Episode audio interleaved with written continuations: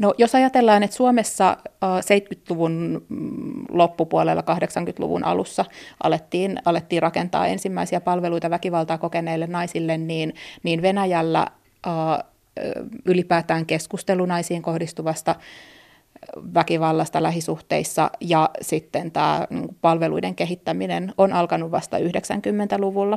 Et näistä minun tutkimukseni kriisikeskuksista kaikkein vanhin on aloittanut toimintansa vuonna 1996 ja se on todella, todella niin venäläisittäin näitä ensimmäisiä Aluksi kansalaisjärjestöt aloitti tämän työn ja, ja nyttemmin, nyttemmin on tullut myös aika paljon kunnallisten sosiaalikeskusten ja perhetukikeskusten kriisiosastoja, jotka, jotka auttaa väkivaltaa kokeneita naisia.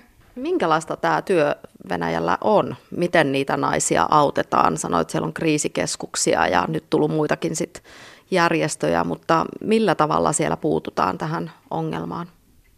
No nämä kriisikeskukset on erityyppisiä, että, että osa, osa tarjoaa lähinnä, lähinnä tällaista um, puhelimitse tapahtuvaa, tapahtuvaa auttamista ja sitten psykologien ja juristien tapaamisia, mutta uh, näillä julkisilla kriisiosastoilla on aika usein käytössään myös, mm, myös turvakoti, eli, eli mahdollisuus tarjota väliaikaista asumista, asumista näille naisille. Mutta Venäjällä lainsäädäntö liittyen lähisuhdeväkivaltaan on, on vielä aika kehittymätöntä. Nyt on taas tulossa Duuman käsittelyyn laki mm. perheväkivallan ehkäisystä, mutta, mutta tämänhetkinen lainsäädäntö suojaa, suojaa näitä naisia hyvin, hyvin puutteellisesti. Ja poliisin asenteet on kyllä viime vuosina muuttunut parempaan suuntaan, mutta edelleenkään edelleenkään äh, väkivaltaa kotona kokeva nainen ei oikein voi luottaa siihen, että, että saisi, saisi poliisilta apua.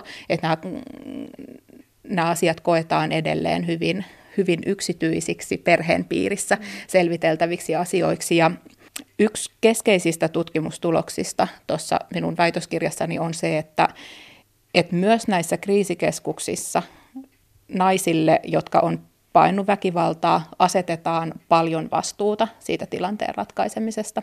Eli, eli nimenomaan heidän, heidän täytyy joko tehdä ratkaisu siitä, että he jättää tämän väkivaltaisen parisuhteen ja sitten järjestää, järjestää asumisensa ja toimeentulonsa ja elämänsä uudella tavalla, tai sitten opetella psykologien avustuksella muuttamaan omaa käyttäytymistään niin, että, että he pystyisivät jotenkin ehkäisemään nämä väkivaltatilanteet. Eli ajatellaanko Venäjällä äh, oikeastaan edelleenkin, että nainen on itse vähän syypää siihen, vai miksi tähän asiaan ei tartuta niin vakavasti siellä vieläkään ilmeisesti? Tietyllä tavalla kyllä. Eli ajatellaan niin, että, että nainen, äh, nainen on vastuussa perheonnesta ja nainen saattaa aiheuttaa aiheuttaa väkivallan itse provosoimalla sitä.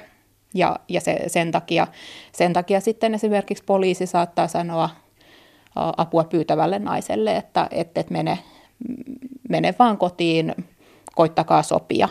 Silloin kun väkivalta tapahtuu perheen piirissä, niin sitä ei, ei edelleenkään mielletä samalla tavoin julkista puuttumista vaativaksi asiaksi kuin, kuin väkivaltaa jossain muualla.